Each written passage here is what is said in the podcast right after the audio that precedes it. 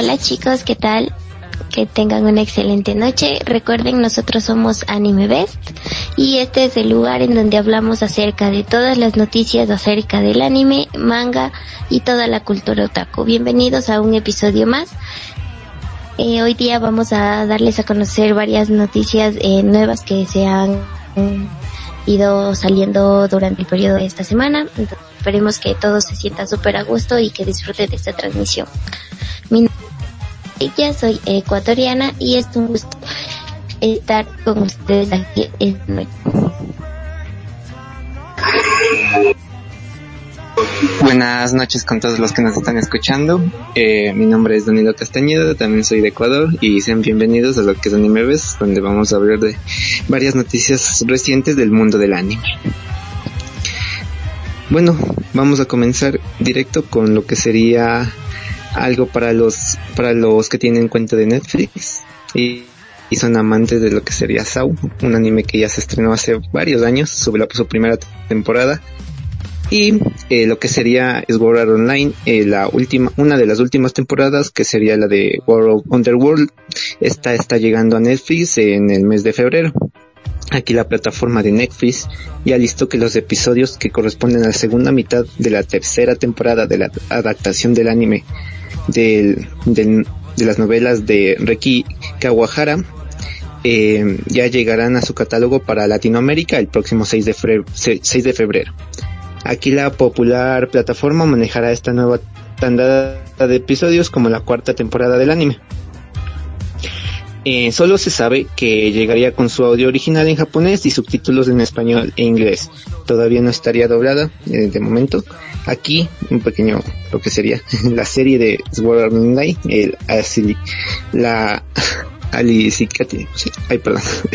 la de Underworld. Esta es la adaptación del arco, del uno de los últimos arcos del anime de Saw, de la serie de novelas ligeras de Reki Kawahara, que se emitió por un total de 4 arcos. War on the Underworld consistió de 23 episodios, siendo los primeros 12 emitidos en la primera parte, estrenada en octubre del 2019. Aquí, su autor, Reki Kawahara, aquí comenzó la publicación de las novelas de forma independiente ya hace muchos años, en el 2002, y posteriormente la publicó a través de la editorial Kawadokawa en abril del 2009, contando hasta la fecha con 23 volúmenes. La franquicia es una de las series de novelas ligeras más exitosas de Japón, considerada la novela ligera de la década por los fanáticos. Así en general también es uno de los primeros animes que es como que se volvieron famosos hace años, como que estas pequeñas introducciones que tú te das en el mundo del anime. Esa sería por la parte de lo que sería un poquito de Saw. También aquí algo interesante para los que son fanáticos de lo que sería Evangelion y también le conocen a esta persona, Elon Musk. Y es que Elon Musk compartió un meme de Evangelion y este se volvió viral. Esta noticia es reciente desde del en realidad, y es que dieron a conocer de que Elon Musk había compartido un meme de la franquicia de Neon Genesis Evangelion, en donde, en este meme básicamente decía que, aquí comentamos de que en realidad no es la primera vez que Elon Musk publicaba algo relacionado con este tema, aunque de bastante popularidad no pudieron las cadenas de las personas que tomaban defensa.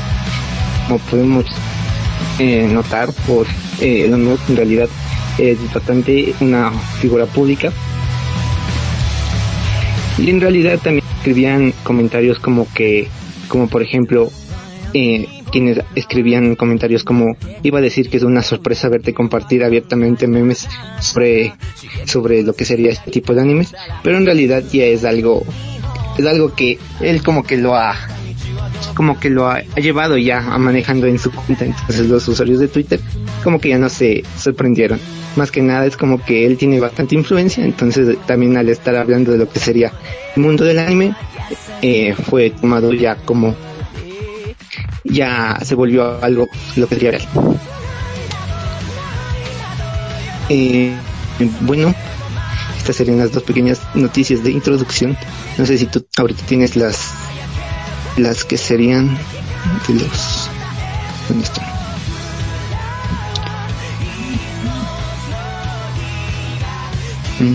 Sí. ¿Solo ahí las tienes por ahí?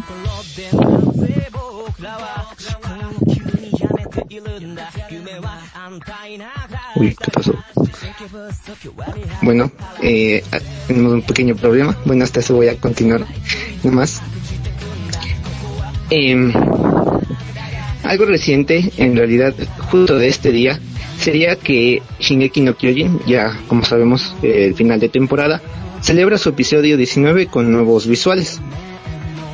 Y es que en la cuenta oficial de Twitter para la franquicia animada basada en el manga y escrito e ilustrado por Hajime Isayama, ya todo conocido, Shingeki no Kyojin o Ataque a los Titanes, se compartió una serie de ilustraciones para celebrar la emisión del episodio número 19 del anime de Shingeki no Kyojin de Final Season, o la que sería la última temporada. Aquí la primera ilustración estuvo a cargo de Teruyuki Omine, director de este episodio. Los podrían revisar lo que sería en la cuenta de Twitter. Y aquí también los estudios MAPPA también compartieron una segunda ilustración. Los estudios MAPPA son los encargados, el estudio encargado en este momento de lo que sería la animación de la temporada. Muy excelente, por cierto. Aquí los estudios MAPPA, bueno, compartieron la segunda ilustración con un boceto protagonizado por los personajes de Connie y de Sasha. Pequeño sería como que tenerlo en cuenta de recordar a Sasha. Por los que no se vieron, no quiero decir más. Aquí en esta segunda parte se encuentra en emisión desde el pasado 9 de febrero y está confirmada un total de 12 episodios, mientras que la plataforma de Crunchyroll y Funimation se encargarán de su distribución en Occidente, con Funimation ofreciendo además un doblaje al español latino disponible en una fecha pendiente anual. La primera parte ya contó con un total de 16 episodios y fue estrenada en diciembre del 2020, sumando el conteo de episodios de esta temporada final hasta el 28. También cabe recordar que también hay un videojuego de que sería Ataque a los Titanes Breakout, por si algún fanático también lo podría buscar. Mencionando algo un pequeño curioso, y es que el equipo de producción de lo que sería esta temporada es un equipo de producción de calidad. Para hacer aquí algunas menciones, Yuichiro Ayashi, en este caso él es encargado en la dirección de la primera parte del anime en los estudios MAPPA. Hiroshi Seko, conocido por Ajin, Vinland Saga o Mob Psycho 100, los cuales son animes también recomendadísimos, se encargó él de la escritura y supervisión de los guiones de la primera parte. También Tomohiro Kishi, 19 Wine Days, también conocido por ese anime, se encargó del diseño de personajes de la primera parte. Y Hiroyuki Sawano se encargó de la composición de la banda sonora, junto a Kojo y Yamamoto, conocidos por lo que sería Ao no Exorcist y Kyoto Saga en la primera parte. Bueno, continuando con lo que sería también un poco más de noticias, tengamos en cuenta que, espérenme un segundo, ya se me descuadró todo, por lo que desapareció mi compañera Zulay.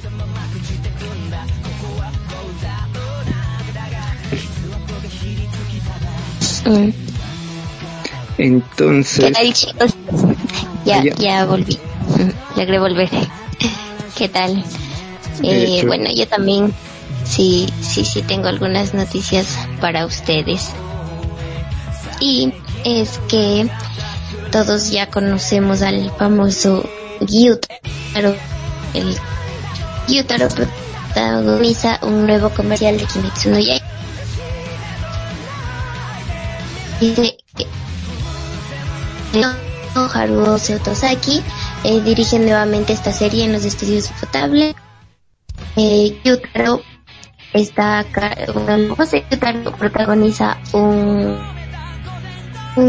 comercial para este anime, chicos, que está una locura. Si vieron el capítulo de hoy, estaba súper chévere, la verdad. Eso también. Por otro lado, tenemos que la futura calidad de Mushoku Tensei, ese anime shounen de magia también, estaría en riesgo.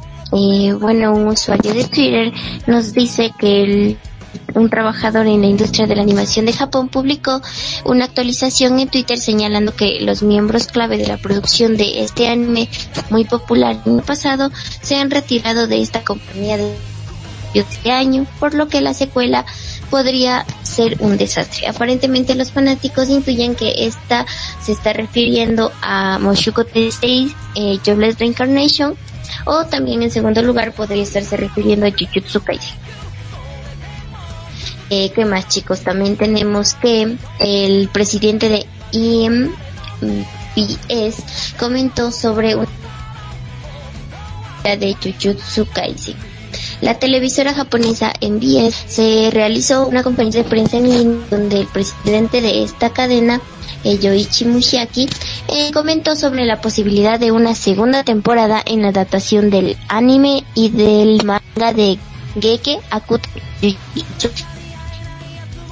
Como todos sabemos, este anime es súper bueno, y después de haber visto artículos, creo que algunos también sí se quedaron con ganas de seguir viendo. Pero para los que no han visto, les doy una pequeña sinopsis. Jujutsu Kaisen se trata de un anime en donde un estudiante de secundaria, Yuji Itadori, se dedica a actividades paranormales sin fundamento con el club de... Pasa sus días en este club o en el hospital, donde visita a su abuelo que está postrado en una cama, pero sin embargo, este estilo de vida tan pausado pronto da un giro inesperado, extraño. Se cuenta y sin saberlo, se encuentra con un objeto maldito, desencadenando una cadena de sucesos sobrenaturales. Yuki se encuentra de repente metido en un mundo de maldiciones, de seres terribles formados a partir de una maldad y negatividad humana. Tras tragarse dicho objeto, se revela como un dedo perteneciente al demonio Sukuna Ryoumen, el rey de las maldiciones. Yugi experimenta de primera mano la amenaza de estas maldiciones que suponen para la sociedad, mientras descubre sus propios poderes recién descubiertos. Introducido en la Escuela Técnica Metropolitana de Jujutsu de Tokio, comienza a recorrer un camino del que no podrá regresar. ¿Qué más, chicos? También tenemos que las primeras temporadas de JoJo's Bizarre Adventure finalmente consiguieron un doblaje. Para todos los que les gusta este anime, pues siéntense muy felices porque las primeras temporadas de JoJo's ya tienen doblaje. Formato actualizó su catálogo en Latinoamérica, añadiendo finalmente los doblajes de español latino de las primeras temporadas de esta franquicia animada llamada JoJo's Bizarre Adventure. A continuación también les puedo leer el copal del doblaje que se añadió a cada una de las temporadas. Entre el artista está como Jojo, Rezar Garduza como Will, Víctor Ruiz como Robert, Montserrat Aguilar como Erina y Daphnis Fernández como George Star, Mark Winslow como Tío Brando, entre otros. También tenemos que Shingeki no Kyojin The Final Season celebra su episodio número 19 con dos episodios, o sea, con nuevas fotografías. Y también les tengo noticias acerca de que cuáles han sido los los mejores mangas de la Weekly Shonen Jump según los japoneses. La revista Weekly Shonen Jump es una de las revistas del manga más prolíficas de Japón, que atrae a una gran variedad de personas de todas las edades, ya sea desde niños hasta adultos mayores. Desde los finales de los 80 y a mediados de los 90 se desarrolló una época conocida como la Jump Golden Age, la era dorada de la Jump. Tras el nacimiento de una gran variedad de obras maestras en la industria, después de esto ha habido nuevos lanzamientos casi cada año, que llegó a limitar el éxito de todas estas publicaciones. Por ello, se condujo una encuesta entre los fanáticos lectores de esta revista desde hace varias décadas con la pregunta ¿cuál es el mejor manga publicado en la historia de Weekly Shonen Jump? Mientras que el portal Yahoo News Japan publicó un artículo describiendo los resultados obtenidos. La encuesta fue realizada por el portal Go Ranking y ha acumulado su apertura en YouTube. Y los resultados fueron de esta manera. El puesto número 20 está Hiraku no Go por Yumi J y Takeshi Oda, que fue un manga publicado en 1993. En el puesto número 20 está el anime que les acabé de dar la noticia hace rato, que fue Jujutsu Kaisen por Yeye Akutami en marzo del 2018 y que sigue en publicación. En el puesto número 18 se encuentra Yakusoku no Neverland o The Promised Neverland, como le conocemos algunos, por Kayushirai y Posuka de Mizu en agosto del 2016 hasta junio del 2020. En el puesto número 17 se encuentra Saiki Kazuo no Pisnan por Tsuchi Asou en mayo 2012 hasta julio 2018. En el puesto número 16 se encuentra World Tiger por Daisuke, que se fue publicado en 2013 y sigue en publicación. En el puesto número 15 tenemos a Bakuman por Tsugumi Oba y Takeshi Oba en agosto del 2018 y entre abril del 2012. En el puesto número 14 se encuentra el Ak-Eish por Tatsuya Matsuki y Shiro Usasaki en enero 2018 hasta agosto 2020, que el anime fue cancelado. El número 13 se encuentra Iriouni Kenshin Meiji Kenkaru Rumata por Nobuhiro Watsuki, y este anime fue publicado por abril de 1994 y 1990. Wow, hay muchos animes lejos, chicos. Pero bueno, como vimos, la encuesta se hizo en décadas, o sea, se ha hecho desde hace décadas para que podamos elegir de animes, ya sea que recién han salido. Como pudieron ver, en el puesto número 17 estaba Jujutsu Kaisen.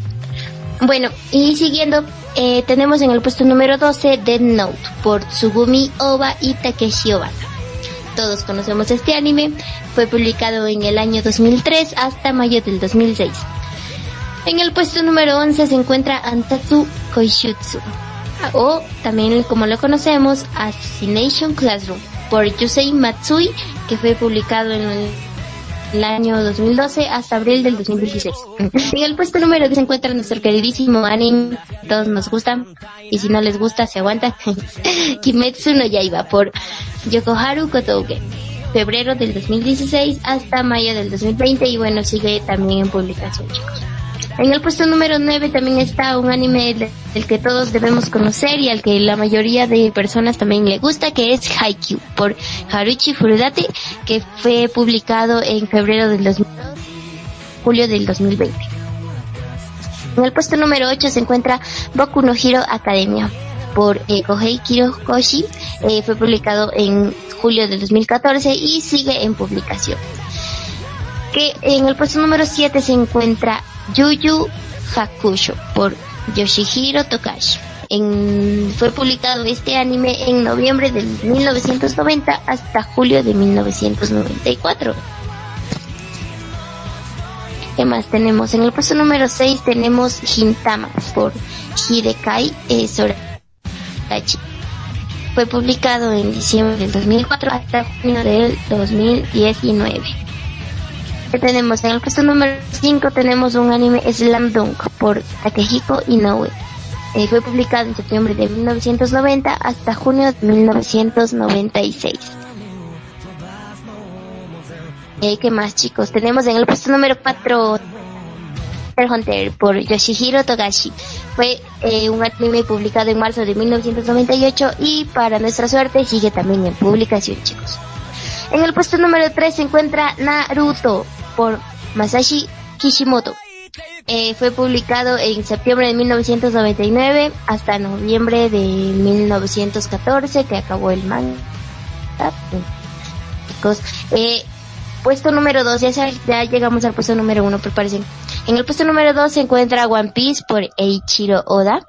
Fue publicado el manga en esta revista en julio de 1997 y sigue en publicación. Y por último, en nuestro primer lugar, les dije que se preparen porque todos conocemos de este anime, es mi favorito, lo he dicho en bastantes episodios.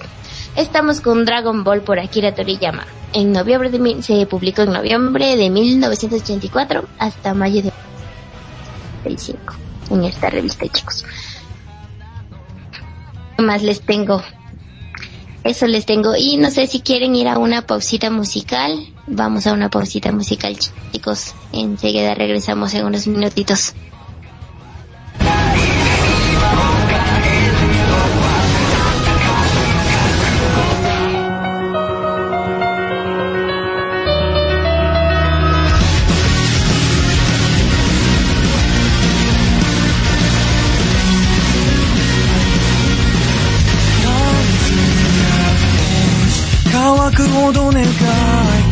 水が糸を伝え誰かにかなこんなにそう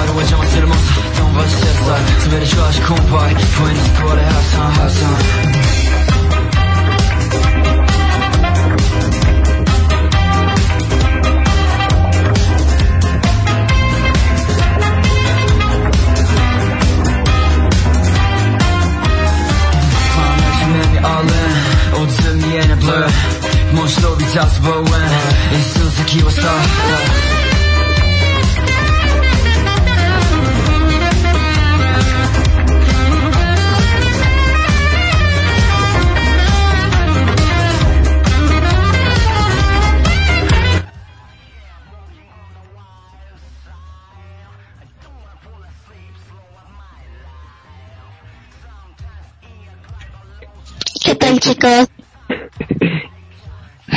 ya regresamos juntitos, vivitos y coleando todavía. ¿Qué tal? Espero que estén disfrutando de esta transmisión. Como siempre, ya saben, todo esto es gracias a Radio Conexión Latam. Pueden escucharnos en Seno FM y o descargarse la aplicación en el App Store o en Play Store, Radio Conexión Latam.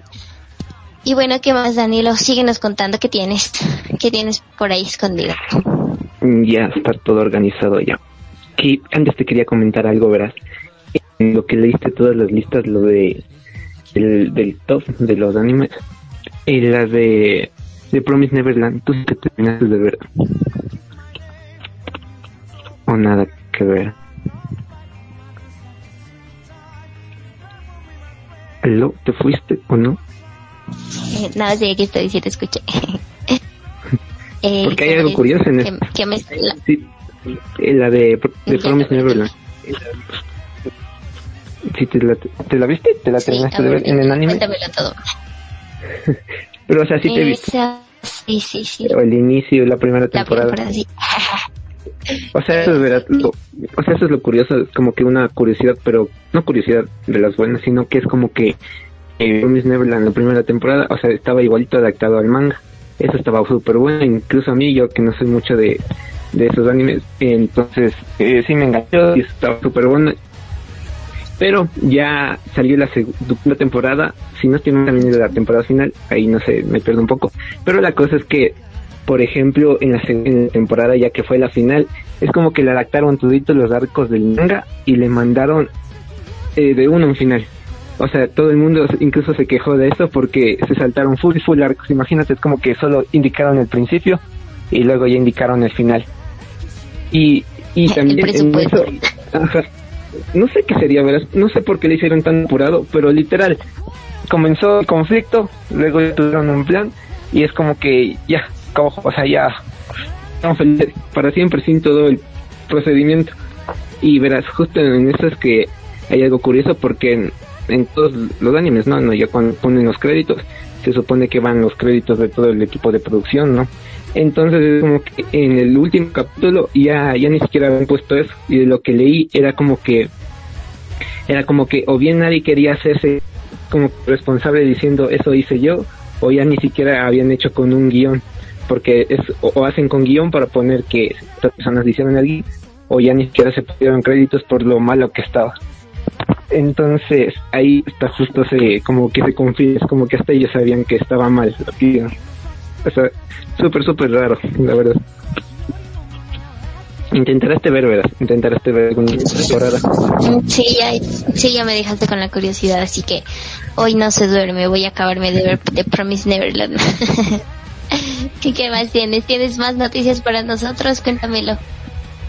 Claro, verá, ahora no sé si es que uno de los últimos animes que también recién, pues no sé esto no, sino que ya pasó un poquito, pero sí muy famosos, fue el de Komi-san, y en este caso es lo que también es aquí Netflix ya reveló un avance del doblaje de Komi-san y sí, se me lo vi, pero aquí verán, ya lo comento. Aquí Netflix ya reveló a través de su aplicación móvil un avance del doblaje al español latino de la adaptación del anime de Komi-san, en inglés es Komi-Communicate o Komi no se puede comunicar. Aquel fragmento confirma que el doblaje se realizó en México y la fecha de estreno en la plataforma está pendiente de anuncio. Aquí en este caso todos los episodios son añadidos de forma simultánea.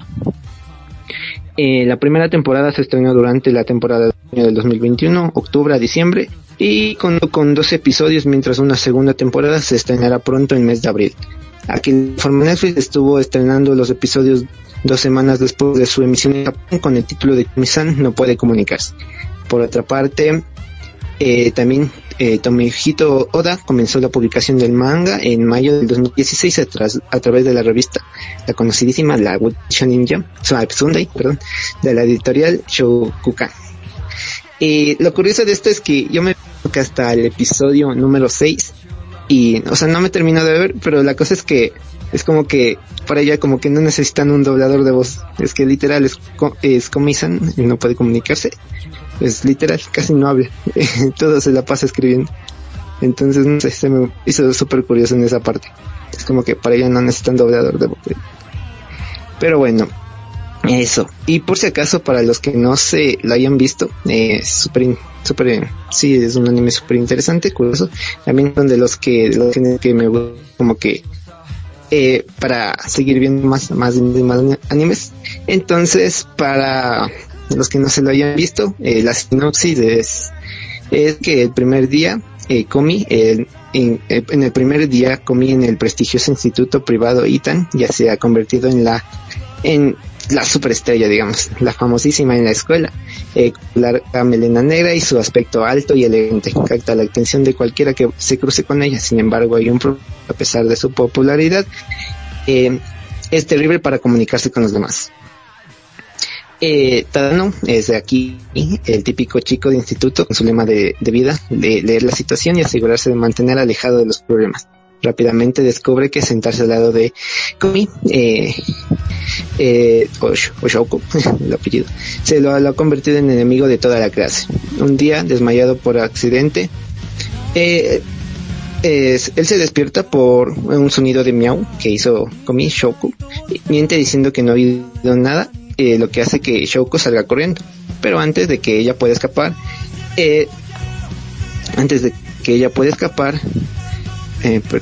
Tadano.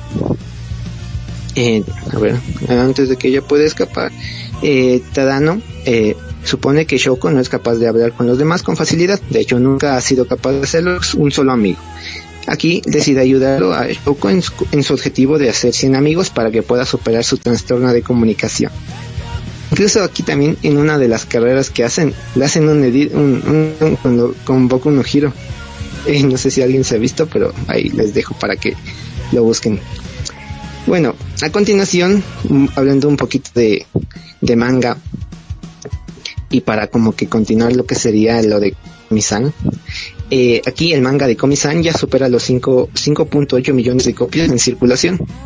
Aquí, por un artículo publicado por Yahoo, las noticias de Japón, confirmó que el manga escrito y ilustrado por Tomohito Oda, Komi-san, ha superado los 5.2 millones de copias en circulación acumuladas. El conteo incluye los 23 volúmenes recopilatorios publicados hasta la fecha, sin contar el 84 programado para el 18 de enero del 2022 en Japón. También, para lo que refería al mundo del manga, para los que conocen este anime, Akira Hiramoto, el autor de Prison School, él comenzará un nuevo manga en 2022. En la edición más reciente de la revista del Shonen Magazine, se reportó que el autor Akira Hiramoto comenzará un nuevo manga en la revista en marzo del 2022. Aunque el manga no tiene título aún, es descrito como una comedia romántica tradicional. Cabe señalar que el manga más reciente de Hiramoto, Raw Hero, finalizó en agosto del 2020. Aquí un poco de curiosidades del autor, que Hiramoto comenzó la publicación de este último manga en la revista de Monthly Evening de la editorial Kodansha en septiembre del 2018. En palabras los fanáticos, este manga fue aparentemente cancelado luego de una mala recepción de la crítica, lo que explicaría el repentino final que se le dio a esta obra. Pero no sé, por el manga y luego la adaptación anime más conocido, en realidad fue por Prison School, recomendado si es que quieren ver algo extraño y también es curioso. Ahora Algo también de lo que ya se venía hablando es que en el mundo del manga, es que el manga de Boku no Hero Academy está programado para finalizar dentro de un año.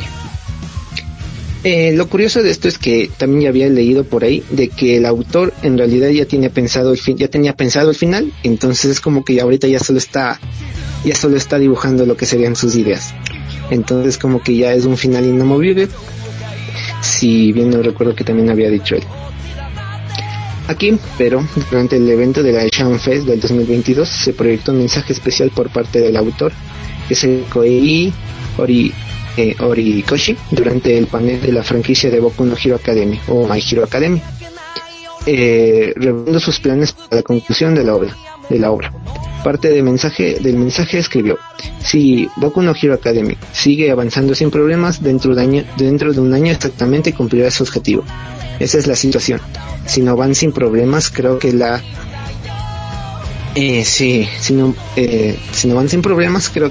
Yamashi leerá exactamente la misma carta mía en la Jam Fest del próximo año. De aquí, Yamashita, la voz de Izuku Oria, fue el encargado de leer este mensaje del autor durante la presentación. Horikoshi también señaló que en el mensaje que el personaje Bakugo tendrá un gran momento que tanto las personas que lo aman como que los odian quedarán completamente sorprendidas. Entonces como que ya, para generar curiosidad.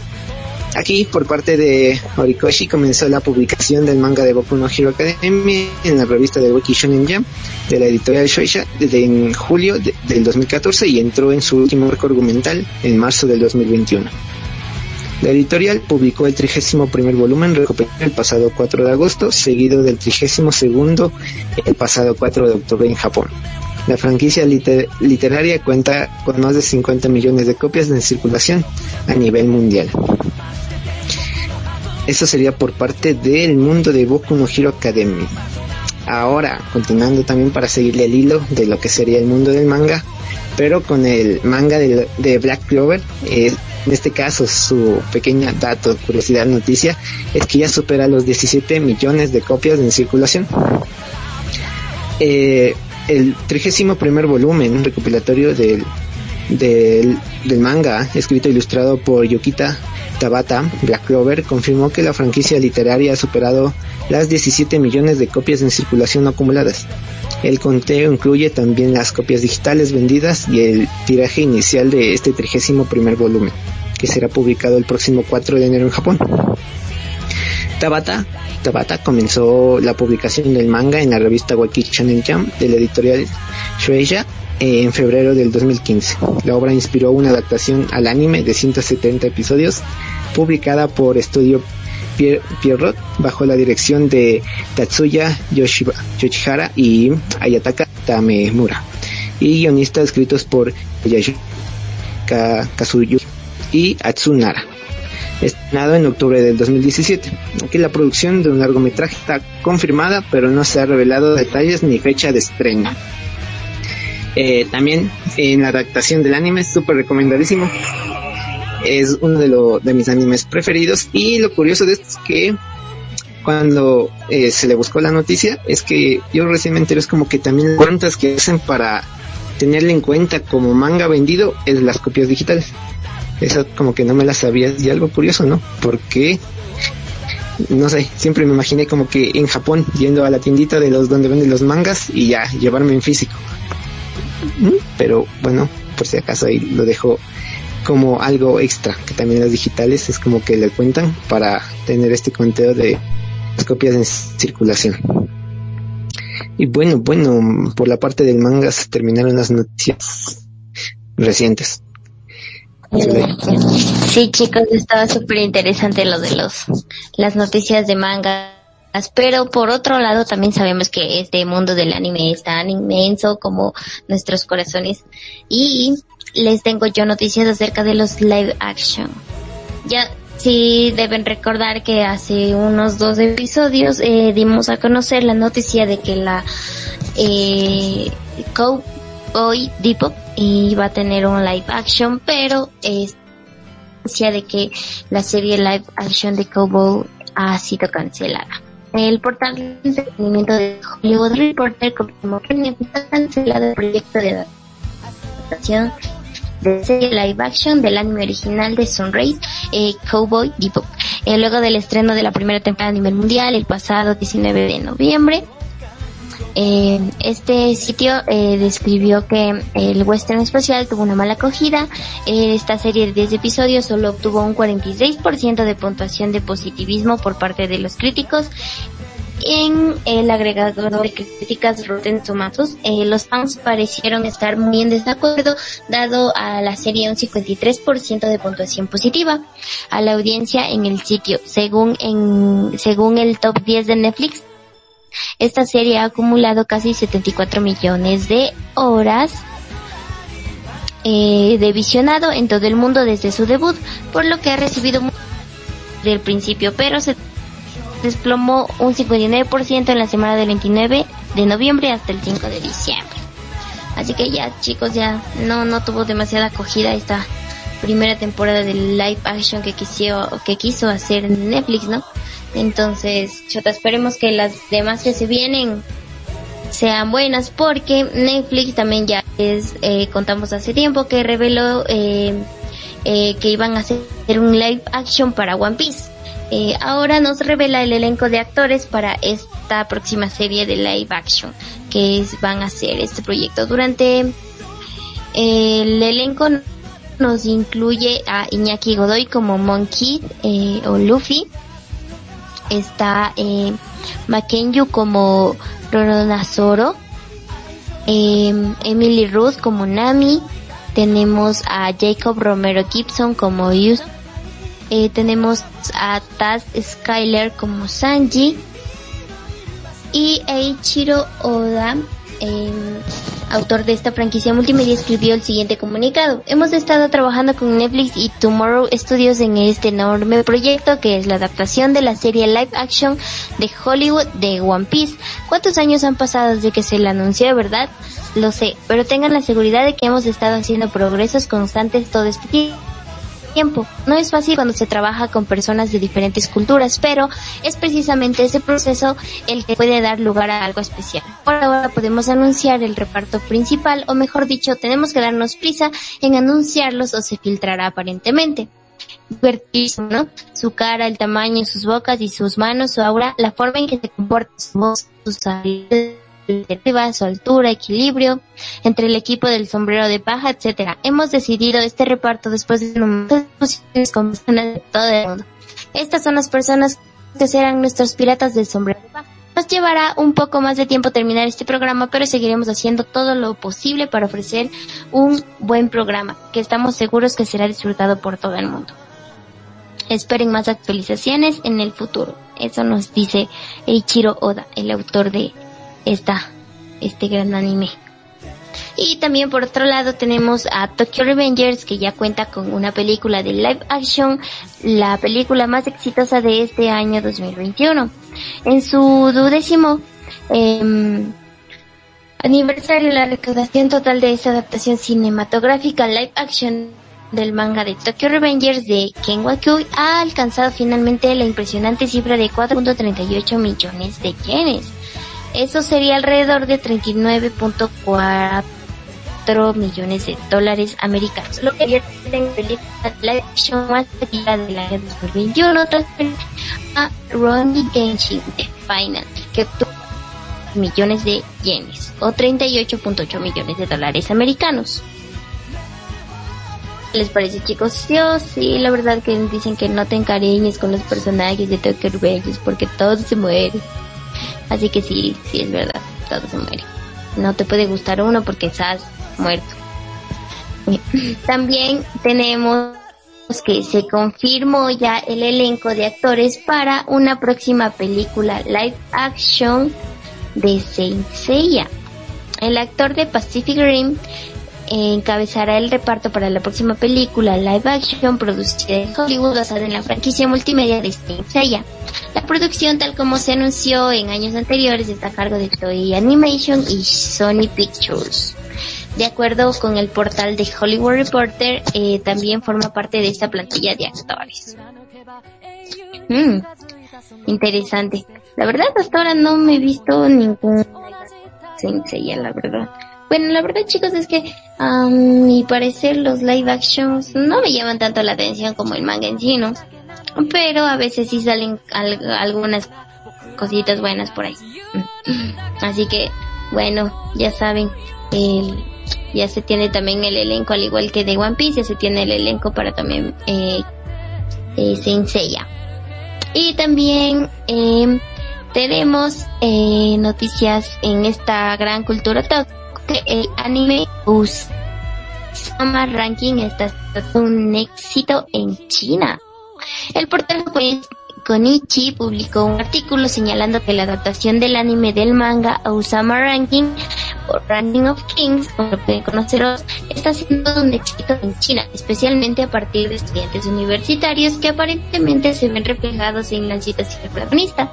A la fecha, la serie mantiene un puntaje de 5 puntos y más de 270 millones de reproducciones en vivo, la plataforma de streaming más importante en China.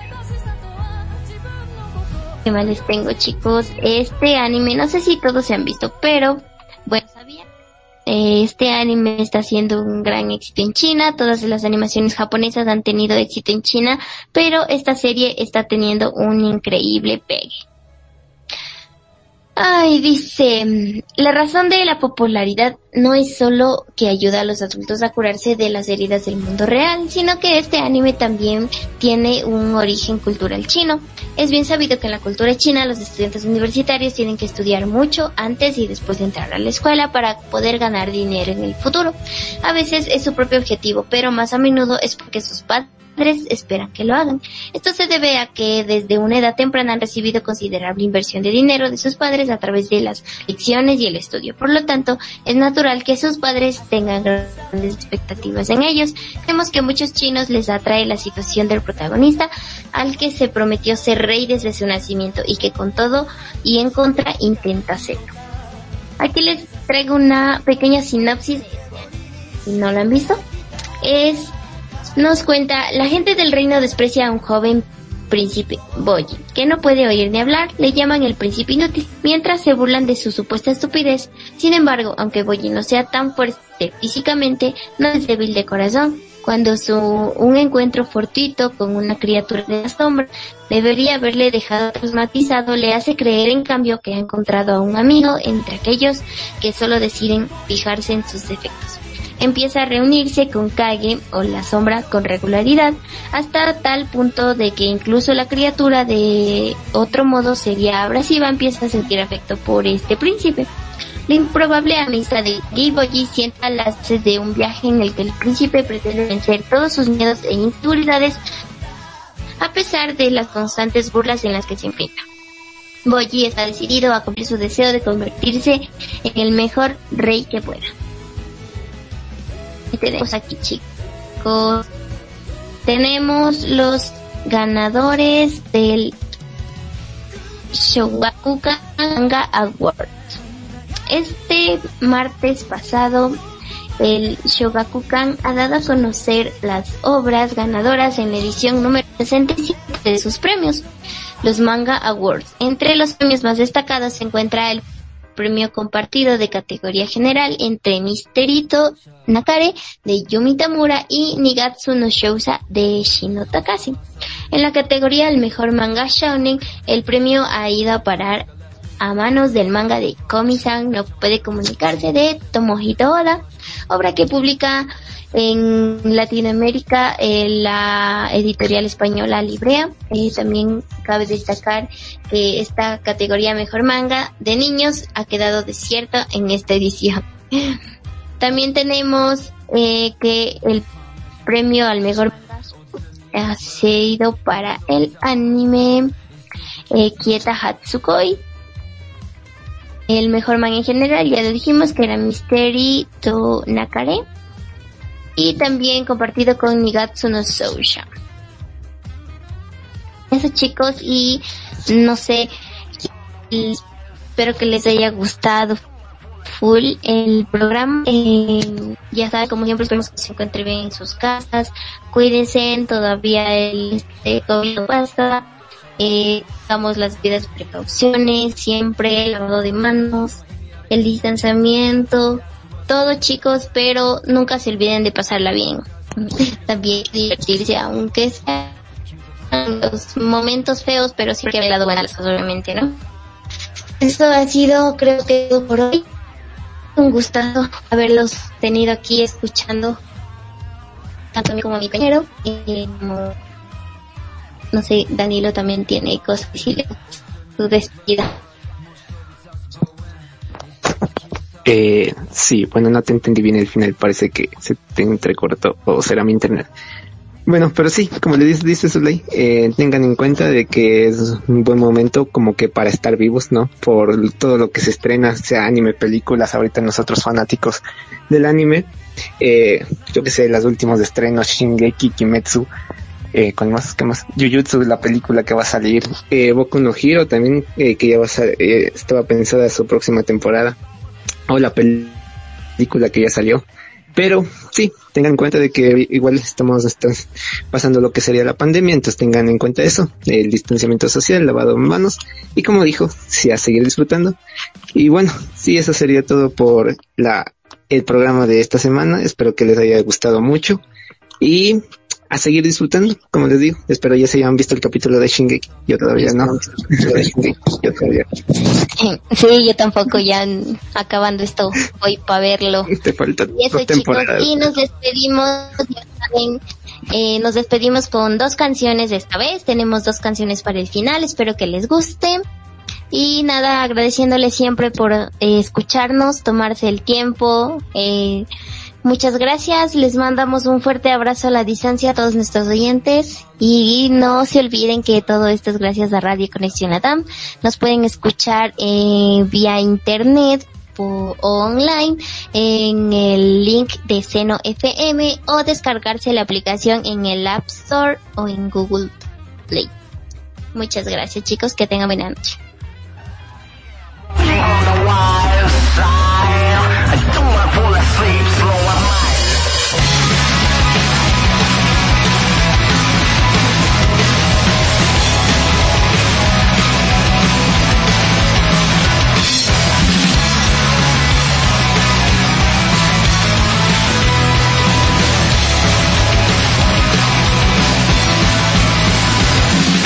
Love my amigo flower 歩き慣れてきた日々も問うだ夢は安泰な話だが刺激不足上にダラダラ照らすは闇放課の歩き慣れていた道はどこだ時はたまにじゃったがぬくもりに包まれたが本音があった土手の方へ思え優しいメロディー 永遠涙と涙と呼ぶ それでもまたいいなと笑ってみる 輝けばいいさは光も耐え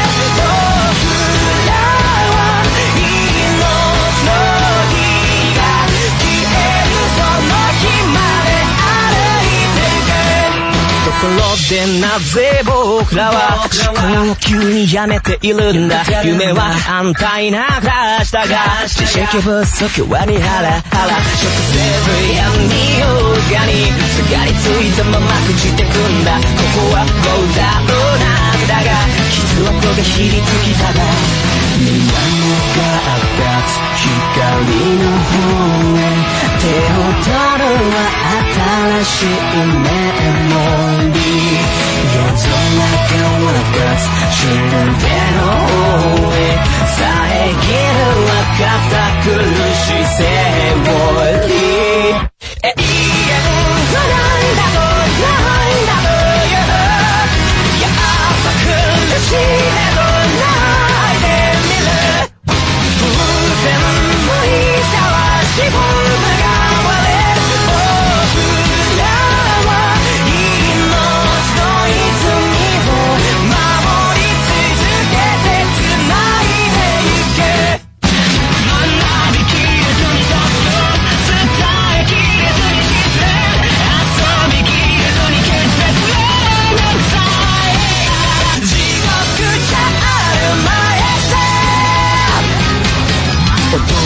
Autonomiya,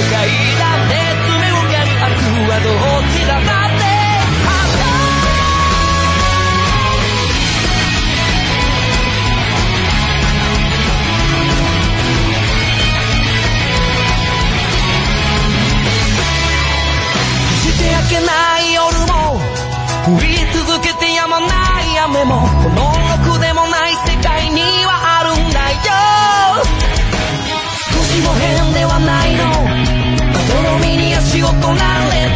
あなたを責めているわけじゃ。